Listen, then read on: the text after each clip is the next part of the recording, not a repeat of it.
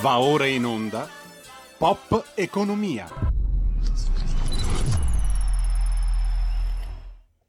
Radio Libertà, diamo subito la linea ad Alessandra Mori.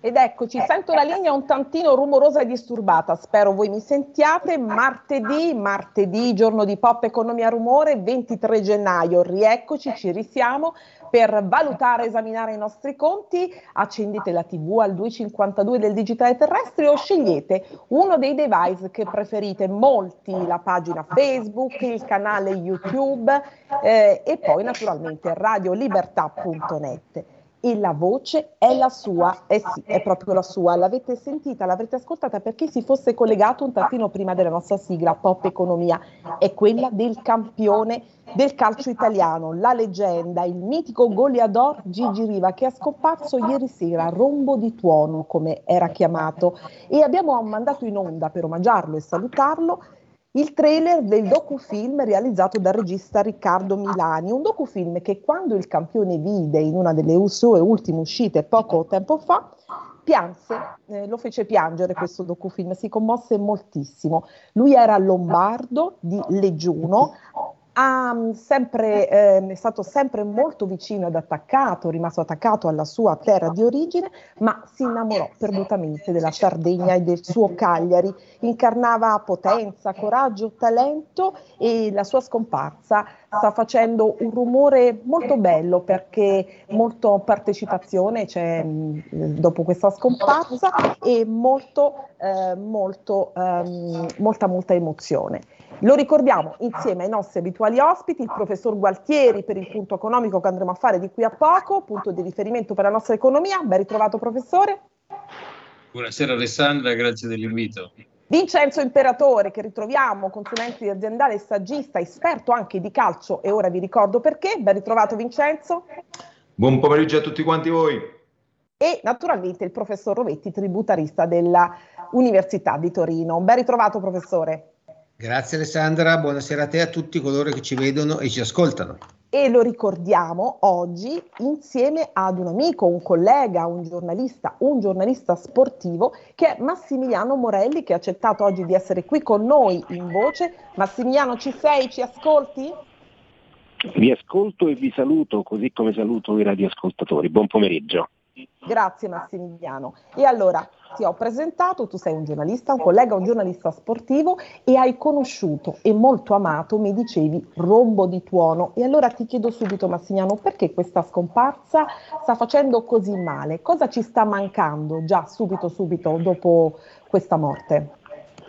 Beh, per la Sardegna lui è stato l'uomo che ha accompagnato, che ha preso per mano l'isola e l'ha portata sulla Luna. Per gli italiani è stato il simbolo della nazionale. Se pensi alla maglia azzurra, è il calciatore che più di ogni altro ha incarnato l'elemento simbolo del, del, della nazionale, ha dato due gambe, una per un incidente nel 1967, l'altra per un incidente nel 1970. Massimiliano, alza un tantino la voce perché non ci si sente molto bene.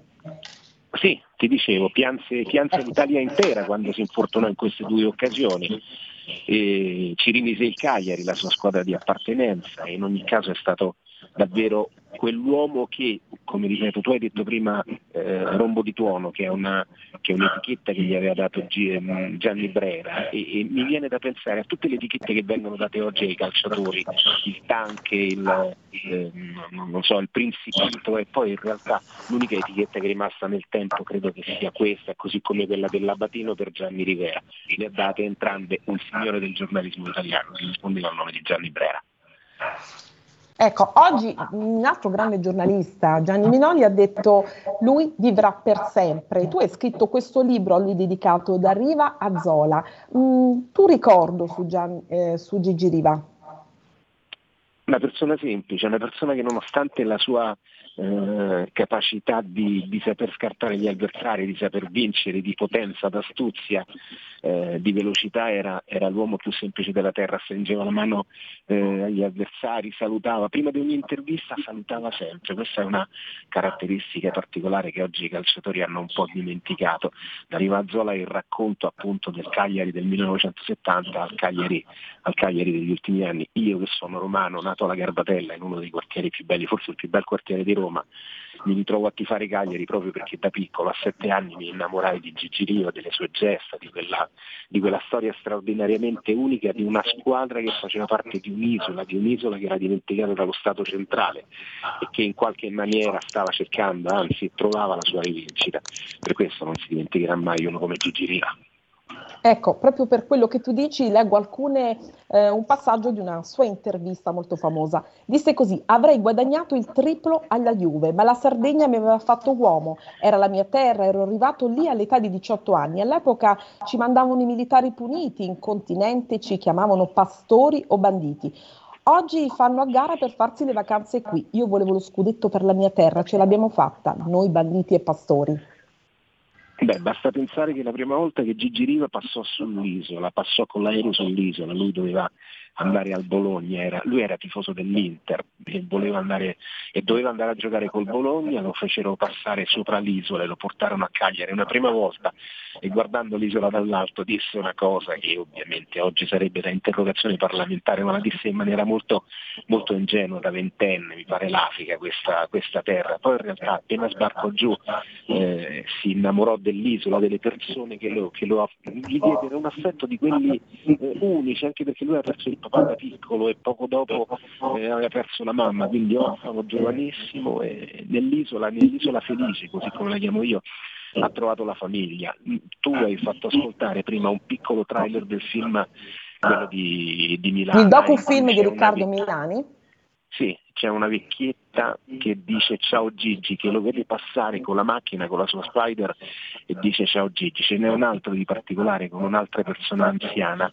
Lui va dentro una casa, una volta la porta in una, zona sperduta della Sardegna e una signora anziana ha due fotografie sul caminetto, su una c'è Padre Pio e sull'altra c'è Gigi Riva. Lei non riconosce che sta parlando con Gigi Riva e Riva le chiede signora ma chi sono questi due? e, la, e l'anziana, la vecchina, gli risponde uno è, è Padre Pio e, uno, e l'altro è uno che fa tanto bene alle persone, quindi questo era Gigi Riva per il popolo sardo. Questo era Gigi Riva. Grazie Massimiliano Morelli, ti rinviterò senz'altro anche in video per parlare di questioni calcistiche. Grazie molte. Grazie a voi, buon lavoro. Grazie. E allora mi segnalano che si sente molto male l'audio, vediamo un po' cosa possiamo fare, non so se è la telefonata che si è aggiunta, ma un ricordo eh, di Gigi Riva vorrei chiederlo anche a Vincenzo Imperatore, che è anche giornalista ed esperto di calcio. Tu Vincenzo anche hai scritto un libro che abbiamo raccontato, pubblicizzato proprio qui a scuola da De Laurentiis. Cosa ti comunica questa scomparsa? Eh non sono un esperto di calcio, sono un tifoso di calcio, tifoso. sono un esperto di economia e di finanza applicata al calcio, altrimenti in questo paese dove i tuttologi abbondano mi, sei talmente tifoso mi, che mi diventi anche esperto da, da certe Via. competenze che eh, da, Passiamo, passami questa definizione. Vai pure. Allora eh, Riva è stato uno dei motivi per cui eh, era bello sentirsi italiani. Forse mh, uno dei motivi anche per i quali i sardi si sono sentiti ancora più italiani. Riva è stato di tutti, Riva non è stato solo del Cagliari, uh, Riva è stato il, uh, l'eroe della nostra gioventù. Io ho assistito a una delle mie prime partite, mio padre mi ha portato allo stadio a vedere quella um, iconica Italia-Germania Est 3-0 in cui lui fa quel gol con quel tuffo, con quel colpo di testa in, in tuffo che è rimasto nel, nel, nell'immaginario di tutti. Eh, era, mh, mm, era una, una, bella persona, era un, un, un bell'italiano, uno di cui andare, andare orgogliosi. Un bell'italiano, professor Gualtieri, lei come lo ricorda? Un ricordo um, molto piacevole di un calcio che non c'è più, un calcio che ho sentito definire, quello di Gigi Riva in questi giorni, è un calcio ruvido, dove i calciatori non erano uh, facevano parte dello star system, erano atleti, non erano tatuati, non si tagliavano i capelli come i moicani. È un calcio ruvido quello che abbiamo imparato, quello che abbiamo, di cui ci siamo innamorati da ragazzini giocando negli oratori e nei campetti di periferia. Era un mito, eh, credo rimarrà indimenticabile nella memoria, sicuramente per quelli della mia generazione. Professor Rovetti. Ma un esempio un esempio di attaccamento alla maglia che non si vede più, un esempio di attaccamento alla maglia che non si vede più. Oggi basta un euro in più per spostare un giocatore da una squadra all'altra. Gigi Riva ha scelto di stare a Cagliari, è stato a Cagliari per un periodo infinito, infinito più, eh, non cedendo le lusinghe di club importanti, di, dei soldi, cioè un vero esempio di attaccamento allo sport. Gigi Riva 10, Ronaldo 0. E allora andiamo da 10 a 0 e vediamo un po' che cosa possiamo, come possiamo sistemare i nostri conti. Il titolo della puntata di oggi è Mutuo, inflazione e guerra a Gaza spuntano cocomeri della resistenza, vedremo tra poco perché. Professor Gualtieri, ci sono tante notizie, il tempo non è molto. Andiamo subito a quella dell'Ocse che mi ha impressionato, che dice così l'Ocse, l'Organizzazione Internazionale di Studi Economici, debito italiano rischia, rischia moltissimo di salire. Bisogna tassare le pensioni d'oro e le case. Questo potrebbe essere un antidoto, una soluzione. E però, che ne dice? Il professor Guartieri si è frizzato, è rimasto io, immobile. Io, io ti No. sento. No, no, Ecco. Mi ha sentito? Eh, assolutamente sì. Ecco, Allora, intanto vediamo il debito a quanto ammonta oggi, se, sempre se Giulio Cesare cortesemente ce lo riesce a far vedere. Ma professore, lei ce l'ha ben già in visione, eccolo qui. eh, scusa, leggo 2.847 miliardi eh, erotti. Eh, E allora potrebbe essere una soluzione, una soluzione, quella che dice l'Ocse, ripeto, tassare pensioni d'oro e case. Allora, io condivido l'analisi dell'Ocse, eh, dissento totalmente dalle sue eh, ricette. Condivido l'analisi perché il debito è oggettivamente il principale problema del no- debito pubblico, il principale problema del nostro paese, è il principale freno all'economia del nostro paese perché dimentichiamoci che la spesa pubblica rappresenta circa il 50% del PIL, se io spendo male in maniera eh, poco, eh, poco efficiente, non posso fare altro che eh, affossare l'intera economia. Quindi eh, lo diciamo tutti i martedì su queste, su queste, mh, nella tua trasmissione, quindi condivido totalmente la forte preoccupazione dell'Ocse perché il debito non è previsto scendere nei prossimi anni, eh, eh, quindi grandissima preoccupazione. Dissento totalmente eh, dalla eh, ricetta dell'Ocse. L'Ocse che dice, molto facile, eh, tassiamo, spostiamo la tassazione dal lavoro alle cose, quindi sostanzialmente eh, applichiamo una patrimoniale agli italiani, questo è il succo. La patrimoniale, e questo diciamo che poi professor Rovetti sul punto è sicuramente eh, autorevole, ci dirà la sua autorevolissima opinione, è sempre questa patrimoniale che ritorna carsicamente, come un fiume carsico nei nostri discorsi, perché alla fine è l'unico modo per mettere sostanzialmente a posto i nostri conti. Eh, non posso accettare l'idea di una patrimoniale sugli immobili per una serie di motivi. Innanzitutto perché c'è già la patrimoniale che è l'IMO, che è una, una patrimoniale bella e buona. Eh, significherebbe fare una patrimoniale sulle seconde case ancora più pesante o addirittura sulle prime case. Leggevo ieri uno studio della CGA di Mestre che quantificava gli importi delle, della patrimoniale in Italia nel 2023 in 50 miliardi. Ora, detto questo, non è la patrimoniale la soluzione perché se io elimino eh, il meccanismo che crea il debito, i 50 miliardi di extra patrimoniale che faccio sono grosso modo il 50% degli interessi passivi di un anno. Quindi non riduco il debito, non pago neanche gli interessi passivi. Devo disinnescare il meccanismo che crea il debito. Concludo perché so che il, il tempo... Il tempo eh, oggi vola perché abbiamo ricordato il tempo, il tempo- il tempo è brevissimo. Uh, se io non... la patrimonio... Già oggi deve essere chiaro a tutti gli italiani, anche quelli che ci ascoltano, che i loro risparmi, le loro case, i soldi sul conto corrente e investiti in titoli sono di fatto la garanzia implicita del debito pubblico italiano.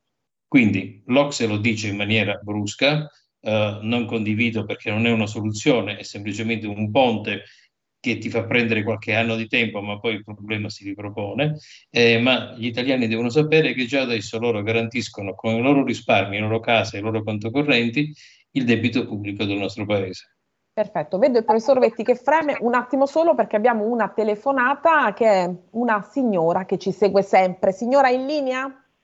Sì, sono io Lisetta. La prego semplicemente di essere eh, sì, sì, molto sì, sintetica. Perché... Ecco, allora inizio. Il nostro mm, ministro Giorgetti, il ministro dell'economia, ricorda che in cassa mancano circa 15 miliardi. Perché? Perché nel frattempo la BCE ha aumentato i tassi di riferimento.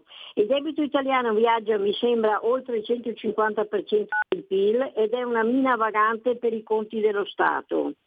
E si può capire, visto, questo è quello che penso io, che l'economia tedesca quest'anno sarà l'unica dell'UE a cadere in recessione. Le preoccupazioni, secondo me, nascono dal fatto che, pressata da America da una parte e Cina dall'altra, la Germania è stata colta impreparata, mi sembra, nel passaggio dal gas alle energie alternative e perde la sua centralità.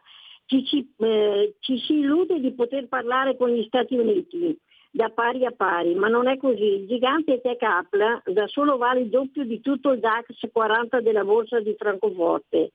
Parlo di Siemens, la SAP, la Telecom Allianz Bayer, ovvero delle 40 migliori e potenti imprese tedesche senza le quali la Germania non è più la Germania. Ormai è chiaro e termino, anche i tedeschi quello che a Roma sembrano capire a intermittenza, secondo me, senza accordi comuni in Europa sulla competitività perdiamo tutti. Restano sì gli stati, ma col cappello in mano. Tutto qua, vi saluto e buonasera. Grazie signora Lisetta, un editoriale direi, caro professor Gualtieri. E allora, eh, professor Rovetti, si tratta di patrimoniale? Io sono nettissimamente contrario alla patrimoniale per una fila infinita di motivi. Primo motivo, una patrimoniale come quella che stanno immaginando oggi i politici non serve un fico secco di niente. Stanno immaginando di portare a casa 2, 3, 4, 5 miliardi. È come bruciare una cassetta di frutta in un inceneritore. Dopo un secondo non c'è più nulla. Se volessimo fare una patrimoniale, se si volesse fare una patrimoniale, come diceva prima il professor Gualtieri, dovrebbe essere una patrimoniale che impatta sui conti pubblici. Come? Sicuramente A, riducendo fortissimamente il debito, in modo da B, ridurre fortissimamente gli interessi passivi. Quindi, quindi serve una patrimoniale, la dico grossa, da 100, 200, 300 miliardi. Allora, una patrimoniale da 300 miliardi ha un senso. Perché ha un senso? Primo, abbatte il debito pubblico di 300 miliardi che è più del 10%. Secondo, abbatte gli interessi passivi di una cifra mostruosamente alta. Terzo, e mm, non, non dimentichiamo, se una parte politica si deve spendere per una patrimoniale e significa perdere le elezioni per i 20 anni successivi, in questo modo almeno fa qualcosa di utile, perché introdurre una imposta patrimoniale per 3 miliardi fa perdere le elezioni e non risolve i conti pubblici. Almeno se si vuole introdurre una patrimoniale, bisogna introdurre una patrimoniale che faccia perdere le elezioni ma serve ai conti pubblici. Qual è il problema fondamentale? Banale. Tutti blaterano, bla bla, tutti si empiono la bocca di patrimoniale, non c'è nessuno che prenda carta, penne calamaio e scriva il testo di una legge da portare in Parlamento con la propria faccia dicendo io sono quello che vuole tassare gli italiani per 200 miliardi perché adesso ci sono le elezioni per cui è eh. facile dire Meloni devi fare fallo tu, scendi tu in campo. Davanti alle elezioni, caro professor Lovetti, lei mi insegna tutti fermi, mai fare un passo davanti alle elezioni. Mai. Ma per, Mai, mai, ma, per mai, ma soprattutto, e concludo veramente, soprattutto, e concludo veramente, come ho scritto già altrove, la patrimoniale esiste già, siamo costellati di patrimoniali, per cui prima di tutto bisogna ridurre la spesa pubblica. Se tagliassimo la spesa pubblica non dello 0,2%, come dice l'Ocse, che fanno 2 miliardi all'anno, ma se riducessimo la spesa pubblica del 5%, allora lì sì che otterremo un impatto sui conti pubblici importanti, razionalizzando, efficientando la spesa pubblica, si ottiene sicuramente un miglioramento delle condizioni economiche del paese, senza mettere le mani nelle tasche degli italiani.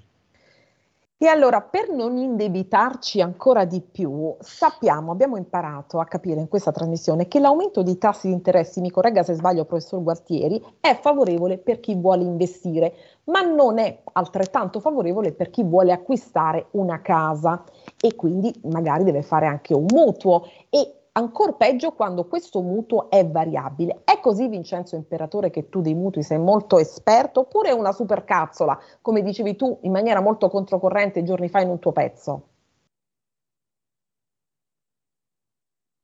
Non si sente nulla. Ecco. Al microfono disattivato. Tu hai ascoltato la mia domanda?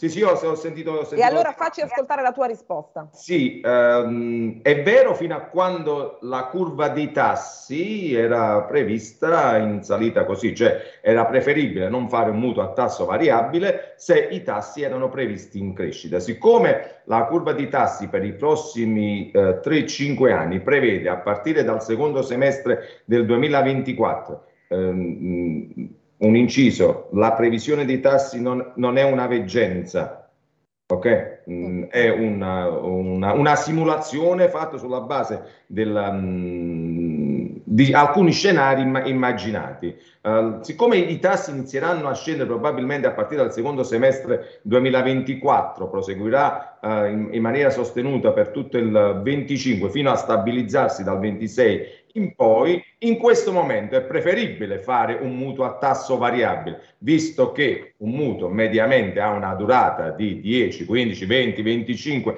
30 anni e quindi iniziamo a prenderci i prossimi 5-6 anni in cui i, eh, le rate dovrebbero essere man mano, man mano inferiori. Diverso il discorso invece se abbiamo uh, qualche sol, soldino, euro di, di risparmio e lo, vogliamo, e lo vogliamo investire. Io di solito eh, sostengo che eh, i tassi alti ehm, aumentano ancora di più l'inconsapevolezza finanziaria in questo paese. Mi spiego meglio. Siccome siamo un paese fortemente ignorante dal punto di vista del, uh, della, cultura, della, cultura, finanziaria. Perché non siamo formati sulla cultura finanziaria. Non siamo formati ignoranti nel senso che non conosciamo, eh, non siamo formati, il, i tassi alti allontanano ancora di più le persone dal, dallo sforzarsi di pensare, cosa che avviene quando i tassi sono bassi, come far fruttare meglio il proprio denaro, ad ascoltare un consulente, ad ascoltare il, il bancario di turno, a mettere come dire, in, in discussione quello che dice eh, chi ti consiglia un investimento, perché quando i tassi sono alti basta fare un titolo, un titolo di Stato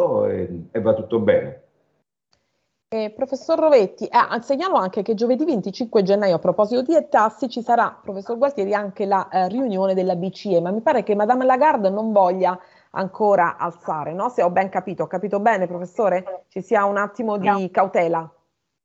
Ehm, dunque Alessandra, la, la, cura della BCE è come prendere l'antibiotico. Se io prendo, devo prendere l'antibiotico per sette giorni, non è che se al sesto giorno la mia febbre e, e non è più 39 ma è 37 e mezzo smetto di prendere l'antibiotico altrimenti non ho fatto niente. Eh. adesso in questo momento per venire proprio a quello che tu dicevi l'inflazione è intorno al 5 e i tassi sono intorno al 4 questo vuol dire che i tassi reali, cioè quelli depurati dall'inflazione, sono ancora negativi e l'economia non può vivere con tassi reali negativi, ha bisogno di tassi bassi ma positivi.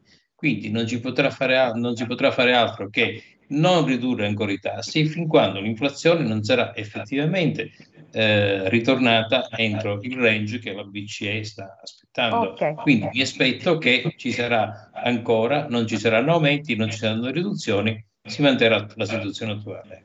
Ok, aspettiamo anche il 25 per capire bene. Professor Rovetti, tassi reali, ma realmente quale agevolazione fiscale potrebbe, potrebbe esserci per chi voglia eh, avere un mutuo, voglia chiedere un mutuo, proprio in una pillola e poi magari torniamo a parlarne più approfonditamente?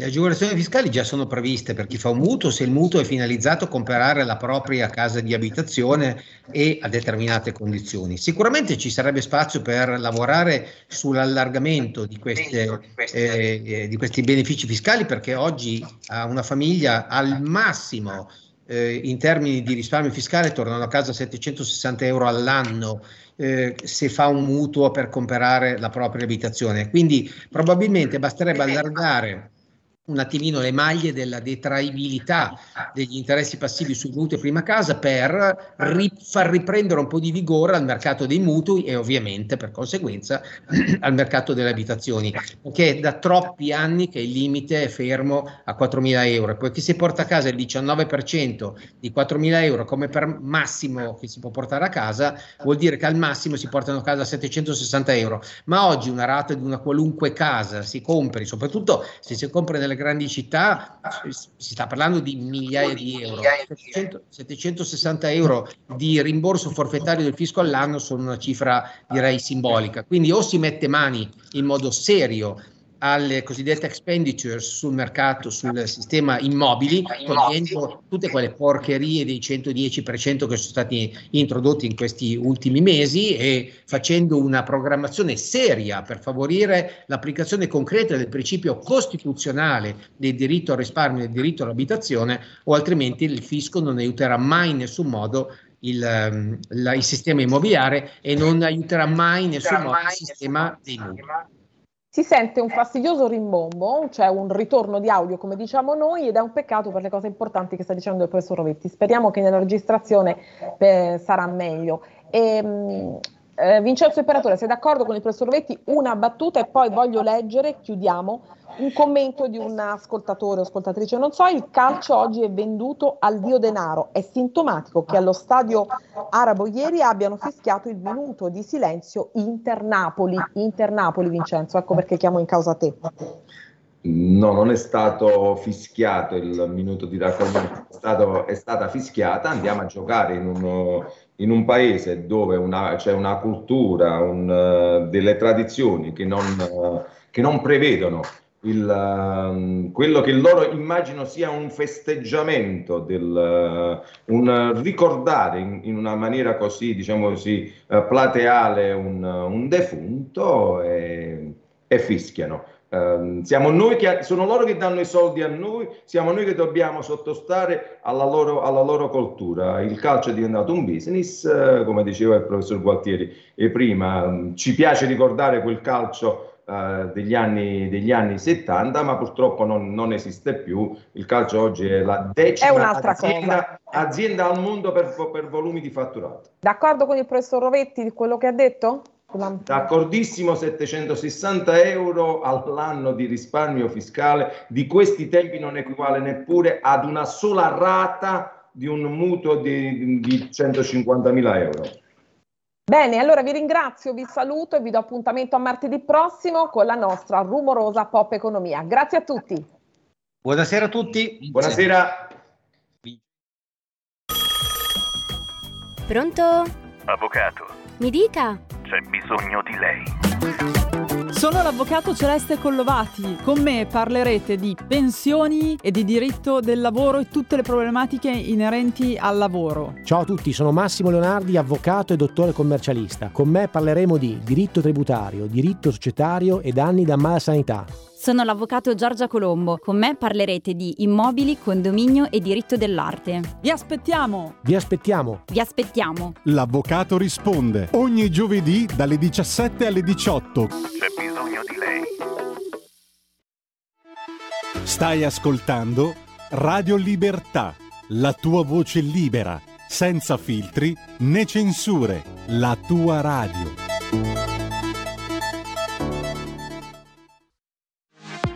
La tua radio è ascoltabile anche con la televisione in digitale. Sul telecomando della televisione digitale o del tuo ricevitore digitale puoi scegliere se vedere la TV o ascoltare la radio. Risintonizza i canali radio e troverai anche Radio Libertà, canale 252.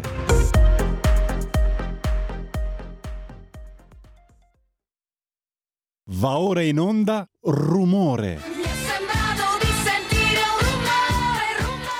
Eccoci alla seconda parte di Pop Economia, ridiamo subito la linea ad Alessandra Mori e abbiamo già collegati tutti gli ospiti, Alessandra. Tutti gli ospiti, ma tu sei fantastico, caro Giulio Cesare, come si farebbe senza di te? Peccato per quel ritorno di audio di poco fa. Ma andiamo avanti. Eh, ora però è sparito, quindi si vede che uno degli ospiti precedenti probabilmente aveva un ritorno. Va bene, va bene, andiamo avanti. E allora, oggi ho il piacere di avere per la prima volta qua il direttore di AGC News. Noi sempre interpelliamo questa bra- bellissima agenzia giornalistica, molto ferrata, sta sempre sul pezzo, agenzia giornalistica di analisi internazionali geopolitiche e geoeconomiche ed è Antonio Albanese. Benvenuto, ben trovato Antonio. Buonasera e grazie dell'invito, buonasera a tutti. E ovviamente alla condirettrice Graziella Giangiulio che spessissimo è con noi, di sempre di AGC News. Buonasera a tutti, bentrovati. E naturalmente, sempre più di sempre, alla mia cara amica giornalista Nicoletta Orlandi Posti, giornalista di Libero e storica dell'arte. Ciao Nicoletta. Ciao Alessandra, eh, buonasera a tutte e a tutti, grazie dell'invito e c'è una sorpresa per quanto riguarda, sorpresa per modo di dire, per quanto riguarda l'arte e la guerra. Adesso tu ci darai un inedito come sempre. E allora cominciamo con le notizie purtroppo brutte, bruttissime, drammatiche, rumorose di cessate il fuoco, non si pensa nemmeno, ci mancherebbe altro. Ci sono, Gaza ovviamente è sotto assedio, ci sono 21 soldati eh, israeliani uccisi a Gaza in 24 ore. Gli ex ostaggi che dicono donne e uomini violentati nel tunnel di Gaza e l'esercito israeliano che sta accerchiando la città di Khan Yunis. E Netanyahu che dice questo è il giorno più difficile dall'inizio della guerra. Il premier Netanyahu parla così. Vorrei mh, il punto di vista di Netanyahu, ehm, Antonio Albanese, mh, mm, daccelo un po' tu, perché questo leader, questo premier che è in grande difficoltà, che naturalmente va avanti, naturalmente non so, ma insomma continua imperterrito, ma ha una posizione molto fragile, molto difficile, in uno scontro sempre aperto con gli Stati Uniti. Diciamo che Netanyahu in questo momento sta lottando per la sua sopravvivenza politica, in primis. Eh, ha una grandissima opposizione eh, all'interno del paese, ha una grandissima spaccatura all'interno del governo fra eh, lui stesso e il ministro della difesa Gallant, che eh, a stento si parlano, come narrano il, eh, i media israeliani, e ovviamente ha deciso di eh, usare il pugno di ferro, diciamo così, insomma, per poter eh, gestire la situazione al meglio. Ora, la situazione non è rosea né dal punto di vista politico né da quello militare. Quello militare sappiamo tutti quanti come sta andando, eh, per, st- per, parte degli, della stessa ZAL non sta andando benissimo. Eh, ovviamente la guerra casa per casa è una guerra sporca ed è complicatissima, tenendo conto che le tecniche dei tunnel che usa oggi Hamas non sono né nuove, ma sono antichissime, datano addirittura ai tempi della rivolta contro i romani di, di ben addirittura, migliaia di anni fa. Esatto, esatto, la lotta coi tunnel, diciamo, Gerusalemme vide i romani essere messi in crisi dal dai combattenti ebrei che sbucavano da sotto le case, quindi ovviamente è abbastanza antica come modo di... Questo eh, può di essere un, un, punto di debolezza, mi vuoi dire? Diciamo per non loro? è un punto di debolezza, è un punto di forza per chi difende il territorio. Ovvero sia la lotta casa per casa è una lotta in cui devi entrare in ogni singola struttura per bonificarla, controllarla e gestirla. Non puoi, come si dice, desertificare la zona, non puoi nemmeno distruggere tutto quanto, quindi ovviamente è quanto gli americani provarono a Fallujah durante la guerra del Golfo e ovviamente quanto stanno provando oggi come oggi uh, a Khan Yunis in primis perché ovviamente Khan Yunis è il, la zona di Gaza che è vista come eh, il quartiere generale di Hamas. Ma ovviamente hanno anche altre diciamo, difficoltà poi in, in vari altri fronti Mentre eh, invece... Per l'importanza, scusami, che ha Khan Yunis, questo accerchiamento dell'esercito israeliano di poco fa, eh, come lo interpreti tu? Come dobbiamo interpretarlo È una noi? tattica, diciamo così, eh, anch'essa standard, potremmo dire, per la gestione del, del, del territorio, sia l'assedio e via via il cerchio si stringe sugli obiettivi principali. Bisogna tener conto che eh, Zal in questo momento non sta usando tutto quello che può utilizzare.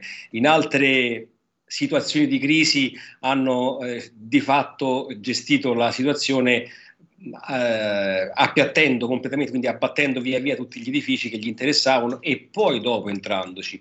Oggi non possono farlo, i 21 eh, caduti che, di cui prima si parlava sono appunto legati al fatto di una diciamo così, esplosione in una zona sminata apparentemente oppure da, da, da dover sminare. Quindi la situazione è problematica. Questo si riflette su dal punto di vista politico, ha grossi problemi politici interni in questo momento il primo ministro eh, israeliano e eh, ha deciso di andare avanti senza riconoscere alcuno Stato palestinese di fatto è il contraltare di quanto Khaled Mashal di Hamas ha detto due giorni prima.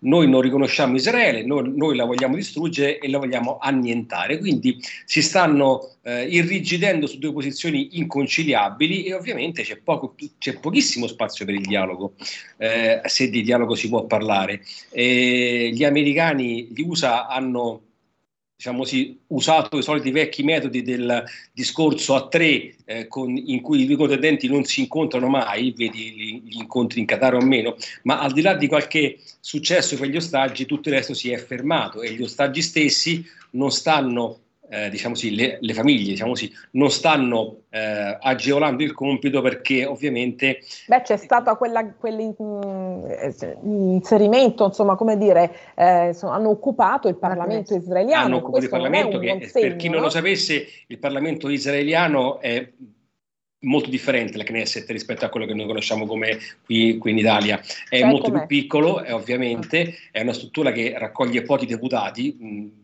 credo che siano a, a, all'incirca un centinaio, e l'accesso è, per i cittadini israeliani è pressoccché eh, libero. Quindi la libertà di, di, manifestazione è stata ed è ancora garantita, giustamente, essendo una democrazia, e quindi ovviamente c'è stato poi dopo quello che tutti quanti noi ha, abbiamo visto, che non deve stupire in quanto le famiglie vogliono il dialogo e ovviamente rivogliono i loro cari a casa, mm, comprensibile dal punto di vista umano, non comprensibile dal punto di vista politico, perché ovviamente il governo non intende minimamente discutere con Hamas su questo, se non uno scambio, un do des potremmo dire, e il do des significa avere e volere ehm, molto di più rispetto a quello che Hamas è, è, è disposto, è disposto a cedere e, vogliono, e i due contendenti non vogliono assolutamente se, sentire ragioni, uno vuole distruggere l'altro. Una nota, almeno per quel che posso com- interpretarla io, è che la, eh, la volontà di Hamas di eh, cercare una certa sorta di dialogo tramite il Qatar per quanto riguarda la liberazione degli ostaggi o meno può essere compresa come una sorta di crisi di uh, Hamas in questo momento, nonostante gli appoggi internazionali a Mosca o meno, ma l'internazionalizzazione di, questa, di, questa, di questo conflitto non sta riuscendo nemmeno ad Hamas. Posso chiedere una cosa ai direttori? Certo. Io volevo, volevo chiedere, mh, mm, per sapere, per capire, e dando quasi per certa insomma, eh, che Netanyahu ha un, ha un termine, cioè una data di scadenza. E, ehm, quello che verrà dopo di, di lui eh, sarà meglio o sarà peggio su questa, su questa fase del, della trattativa di pace? Bah, comincio io, poi proseguirà Antonio. Diciamo Comincia che tu, Graziella, e poi voglio chiedere una cosa proprio a te, Graziella, vai. Diciamo che no, al momento è veramente prematuro dire questo, perché non, non, c'è nessuna visione del dopo, perché siamo comunque in uno stato di guerra per il momento.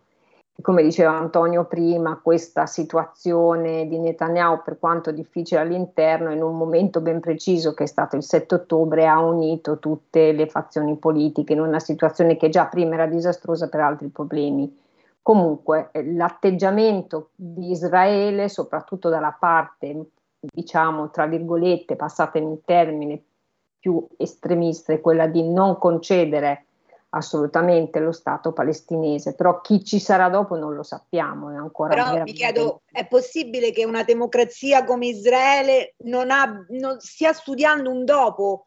Perché, eh, sicuramente lo staranno studiando, ma non, sa, non, è dato al momento a sapere, soprattutto alla luce degli fatti quotidiani, giornalieri, ecco, questo è. Quindi è, lo vedremo tra un po', lo capiremo tra un po'. Intanto sappiamo che si sono ritirati da Gaza Nord perché hanno detto di aver finito quello che stavano facendo, anche se ci sono degli scontri, mentre oggi è iniziato il vero e proprio assedio a Khan Yunis e come raccontava Antonio questo incidente che è avvenuto è avvenuto proprio perché si cercava di eh, eliminare i tunnel di Hamas, è un combattente di, delle Qassam, sembra che sia uscito da uno dei tunnel lanciando una bomba e colpendo 21 comunque militari morti ieri ufficialmente sono 24 perché altri due sono morti, tre sono morti in un attacco sempre contro, 24.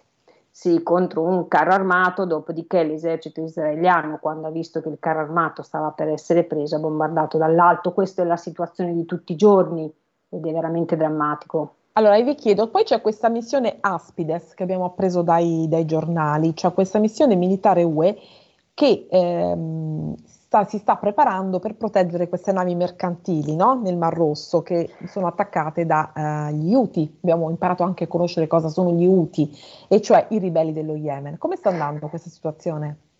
Comincio io, poi se Antonio vuole aggiungere, Come volete. aggiungerà è abbastanza ridicola dal nostro punto di vista. Ah, Innanzitutto, perciò ridete? Avete sì, qualche... purtroppo ridiamo perché la situazione è molto tragica, poi Antonio spiegherà proprio anche una questione più militare, però da un Ridicola punto perché? Facci capire, Graziella. allora, ridicola innanzitutto perché eh, nella notte di ieri hanno bombardato 18 eh, siti degli Houthi, di cui una base al Dulaimi che tra il 2015 e il 2020 è stata bombardata 200 volte. Questo significa che gli Stati Uniti, il Regno Unito e i loro alleati sono completamente ciechi su dove gli Houthi hanno nascosto i loro armamenti e per quanto il Regno Unito dica abbiamo abbattuto, abbiamo fatto, sta di fatto che gli Houthi tra ieri sera ed oggi hanno attaccato almeno altre due navi e questa è una condizione. Ora, eh, che cosa facciamo noi là è difficile da stabilire. Adesso lascio ad Antonio spiegare la questione del diritto proprio, della- delle leggi che ci sono e dei regolamenti di ingaggio. E poi vorrei capire questo, il senso di questi titoli. L'Italia si schiera, perché l'allarme, no? Chi legge poi i giornali, l'Italia si schiera. In che senso l'Italia si schiera e dove ci porterà tutto questo? Antonio Albanese.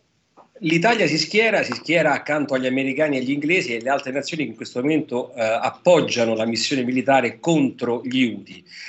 L'Italia si schiera perché ovviamente questa non è una missione di pace, non è una missione di ristabilimento della pace, assomiglia molto ad una missione di guerra e su questo potremmo parlare per ore. Eh, quello che è interessante è vedere gli effetti di una simile missione. Come diceva Graziella poc'anzi, la, eh, l'efficacia dei bombardamenti fino adesso è stata pari a zero, se non peggio, perché ha peggiorato completamente un qualsiasi rapporto con, permettimi di dire, quelli che non sono ribelli, controllano il 90% dello Yemen, il che significa che sono lo Yemen, non sono Quindi non sono ribelli, ma sono lo Yemen. sono dici. lo Yemen, in questo momento gli Houthi e quindi il governo Houthi è lo lo Yemen. Non è una questione di essere ribelli. Il governo che c'era prima controlla sì e no, potremmo dire qualcosa come quattro villaggi e eh, un- una provincia e il governo è in esilio da oltre dieci anni. Quindi ovviamente non è più rappresentativo della, della nazione. La nazione è lo Yemen che ha dichiarato guerra a Israele e che, ha e che si sta comportando secondo quelle che sono le sue interpretazioni della legge di guerra della legge sacra eh, e quindi della, della- de- della legge coranica. Ora, l'interesse è che noi andiamo a bombardare una zona, una nazione che è di fatto già rasa al suolo. Dieci anni di guerra hanno distrutto tutte le, inter- le infrastrutture eh, yemenite eh, e ovviamente, come- appunto diceva giustamente Graziella, non siamo a conoscenza di dove siano le armi degli Houthi. Tenete conto che i missili degli Houthi non sono quattro razzi come i Qassam eh, palestinesi fatti in casa o meno, sono armi sofisticate e quindi do- bisognerebbe spiegare e comprendere anche a chi ci ascolta da dove vengono, perché non vengono mica dalle fabbriche che hanno lo Yemen, lo Yemen non ha Da più fabbriche, dall'Iran per la gran parte. eh, e ovviamente gli Houthi hanno dimostrato, se ben, a ben guardare la- i loro abbordaggi delle navi mercantili, una capacità operativa e tecnica che è sconosciuta agli Houthi stessi, perché fin adesso noi siamo abituati a vederli come se fossero quattro pastori con un Kalashnikov in mano, simili ai talebani degli anni E Ottanta. invece non è così, è una visione è che così, dobbiamo Sono cancellare. forze questa. armate ben precise, le immagini da Sanaa testimoniano una capacità tecnico-operativa che è sufficientemente elevata per poter lasciar pensare una- alla difficoltà di poter eh, sconfiggere una nazione come questa solamente bombardando dall'alto, ma bisogna scendere al suolo e quindi gli Houthi che ovviamente potremmo dire, come, come si dice in alcune parti d'Italia, scemi non sono, hanno già minato il porto di Odeida e i porti vicini. Quindi qualunque nave che si avvicini a, alla, ai porti per l'invasione, non conoscendo dove stanno i campi minati, salta per aria. Quindi ci stai dicendo che gli aiuti potrebbero essere un problema, un pericolo che forse So- è troppo esatto. sottovalutato? Sì, sì, sono un problema che, che noi stiamo scoprendo adesso, noi stiamo come, scoprendo. come Occidente, e permettimi di dire, eh, gli Stati Uniti d'America hanno, con, con gli anglo-americani, con gli inglesi, hanno da questo punto di vista sottovalutato quella che era la loro capacità op- operativa. Eh, non stan- stanno di fatto bloccando la logistica globale e i trasporti di tutti i merci del mondo. Il tutte le ministro mondo. Tajani sembra puntare molto e scommettere molto su questa missione, calca così nel Mar Rosso è un passo veramente decisivo verso la vera difesa della UE. Perché questo accoramento? Beh, l'accoramento nasce perché, diciamo, dal canale di Suez partono tutte le merci che vengono da tutto il mondo verso l'Europa.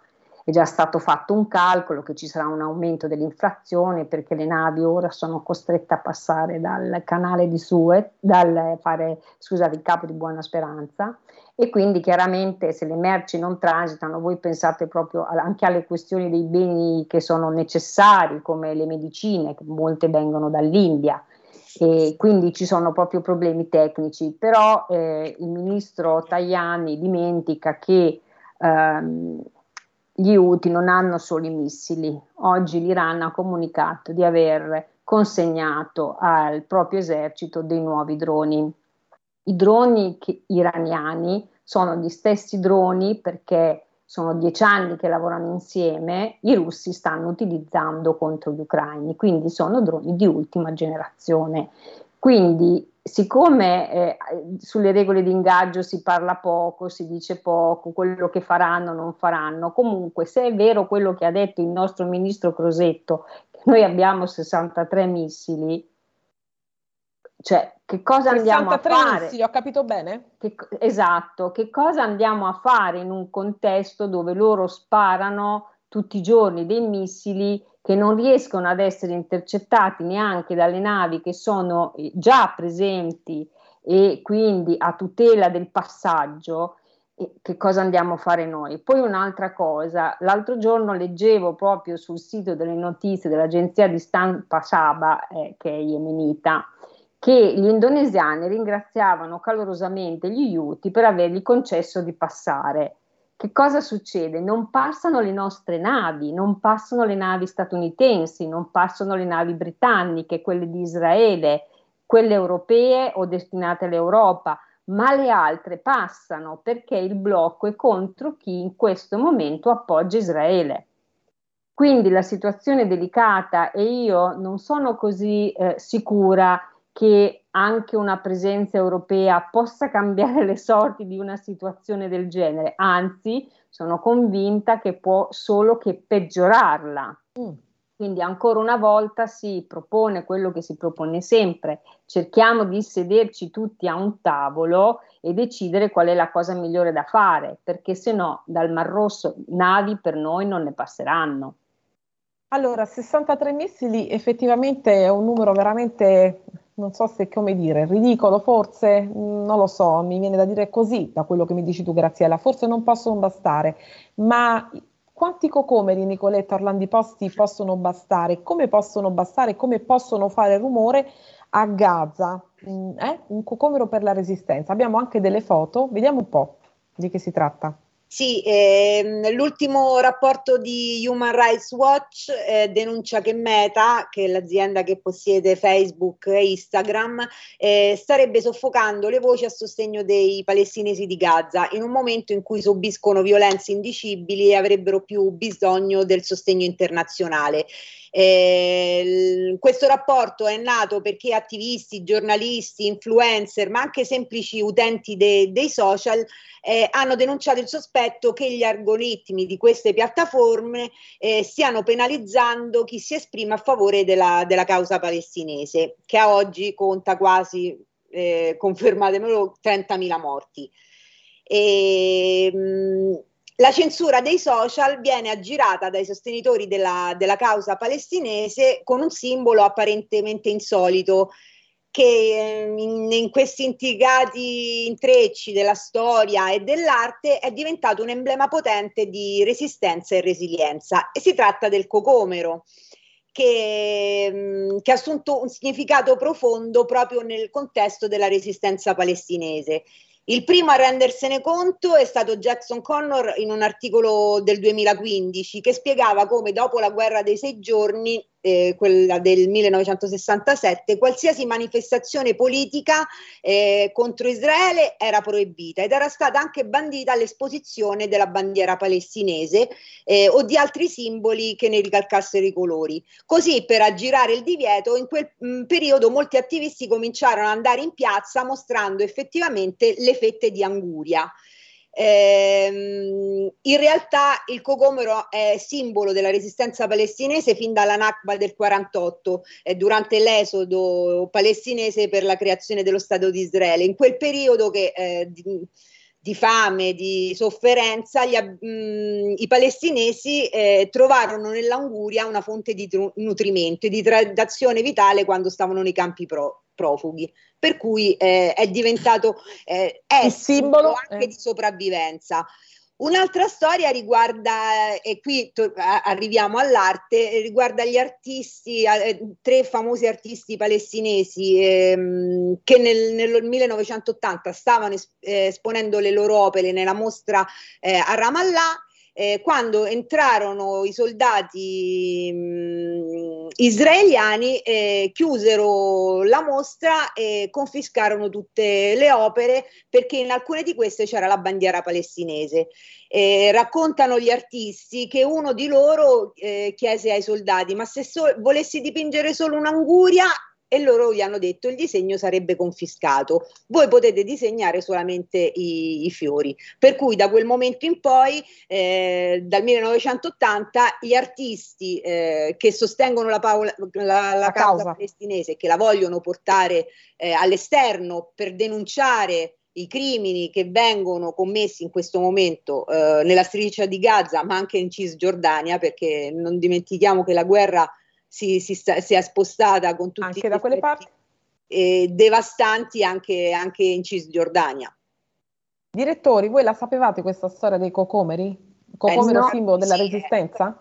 Allora, non in questo dettaglio, però avevamo visto naturalmente seguendo i social con immagini, no, ma non, io personalmente mi sono soffermata, vorrei dire che comunque ha un significato pregnante anche perché l'agricoltura sia per Israele che per la Palestina è esatto. una delle maggiori fonti di reddito di fonti di reddito. Sì. Albanese, direttore, che dici? La storia di Jacobari la sapevo non in questo dettaglio, quindi giustamente ho appreso sempre qualcosa di nuovo. Eh, l'agricoltura, come diceva Graziella, è una delle principali fonti di reddito dell'intera area quella è una zona ricca di, eh, dice, è una terra ricca appunto, comunque, sia, comunque la si metta, la si metta, se ben trattata produce e sfama le persone, in questo momento è una terra maltrattata da una parte e dall'altra. Chiedo, infatti direttori io mi chiedo, visto n- non c'è un, una presa di posizione da parte degli imprenditori anche israeliani eh, perché comunque eh, con la guerra in corso anche l'economia, eh, io ricordo una delle puntate che, che ha fatto mh, Graziella su Bieconomy TV in cui spiegava che comunque sia la guerra sta mettendo anche in crisi l'economia. Tenendo eh, conto che la, sì, teniamo conto che moltissime delle persone che lavoravano nelle imprese israeliane al momento sono a fronte, quindi c'è una, una grande carenza di personale, tant'è che Israele ha annunciato che aprirà ai migranti dell'Asia, non vuole più i palestinesi a lavorare nelle sue aziende e eh, stanno cercando di investire diciamo nella tecnologia e nelle aziende che producono software proprio perché c'è una carenza. Per quanto riguarda l'agricoltura, per esempio, sappiamo che dal sud del Libano Hezbollah ha bombardato quella che è una delle imprese più importanti agricole di Israele, che produce il 40% del prodotto interno agricolo. Quindi anche se gli imprenditori hanno molto da dire, purtroppo al momento a parlare sono solo le bombe e gli attacchi, come uno dei primi attacchi che fece Israele sul Libano Sud nelle fattorie appunto dove si producono i cocomeri e dove si producono ortaggi, purtroppo a parlare, finché saranno a parlare le bombe, è difficile anche economicamente decidere che cosa fare o perlomeno eh, mh, stabilire delle regole eh, o tornare a una normalità. Ecco, prima di tutto dobbiamo far tacere le bombe, poi tutti avranno una voce in capitolo. Prima di tutto dovremo far tacere le bombe e un cessate il fuoco che a quanto Certo. pare non ci sarà. Ricordiamo sempre ovviamente che i crimini sono da ambo le parti, che questa guerra si origina dallo spietato terroristico attacco di Hamas a Israele del 7 ottobre, ricordiamolo sempre. E la situazione si va complicando e quello che sta succedendo a Gaza è davvero eh, impro- non, non si può dire quello che sta succedendo a Gaza, si può soltanto vedere, soltanto che noi non lo vediamo e quindi dormiamo meglio, ma se guardiamo i bambini e questi crimini davvero che stanno accadendo, dovremmo renderci conto che un cessato il fuoco è l'unica soluzione, ma non possiamo rendercene conto noi, dovrebbe rendersene conto chi è più in alto di noi, non è così? Certo, è così, e anche se al momento diciamo, c'è stata una uh, rinuncia da parte di Hamas all'accordo con Israele per un cessate il fuoco di due mesi, sappiamo che egiziani, il Qatar, gli Stati Uniti e lo stesso Israele e l'Unione Europea sono al lavoro proprio per questo e quindi auspichiamo che quanto prima trovino una quadra, se no il disastro è appena iniziato. E allora siamo ai saluti, vi ringrazio moltissimo perché ci avete decodificato degli argomenti importantissimi e avete anche dato delle notizie che non sapevamo e che i giornaloni molto spesso non dicono. Grazie Antonio Albanese, grazie Graziella Giangiulio di ACI Grazie a News, voi. vi aspetto presto, Grazie a grazie, voi. Nicoletta Buonasera a tutte a tutti. e vi aspetto martedì. Stesso orario, 16-17, stessa trasmissione Pop Economia e Rumore, naturalmente stessa radio, Radio Libertà. Ciao a martedì. Ciao. Ciao. Ciao. Avete ascoltato Pop Economia.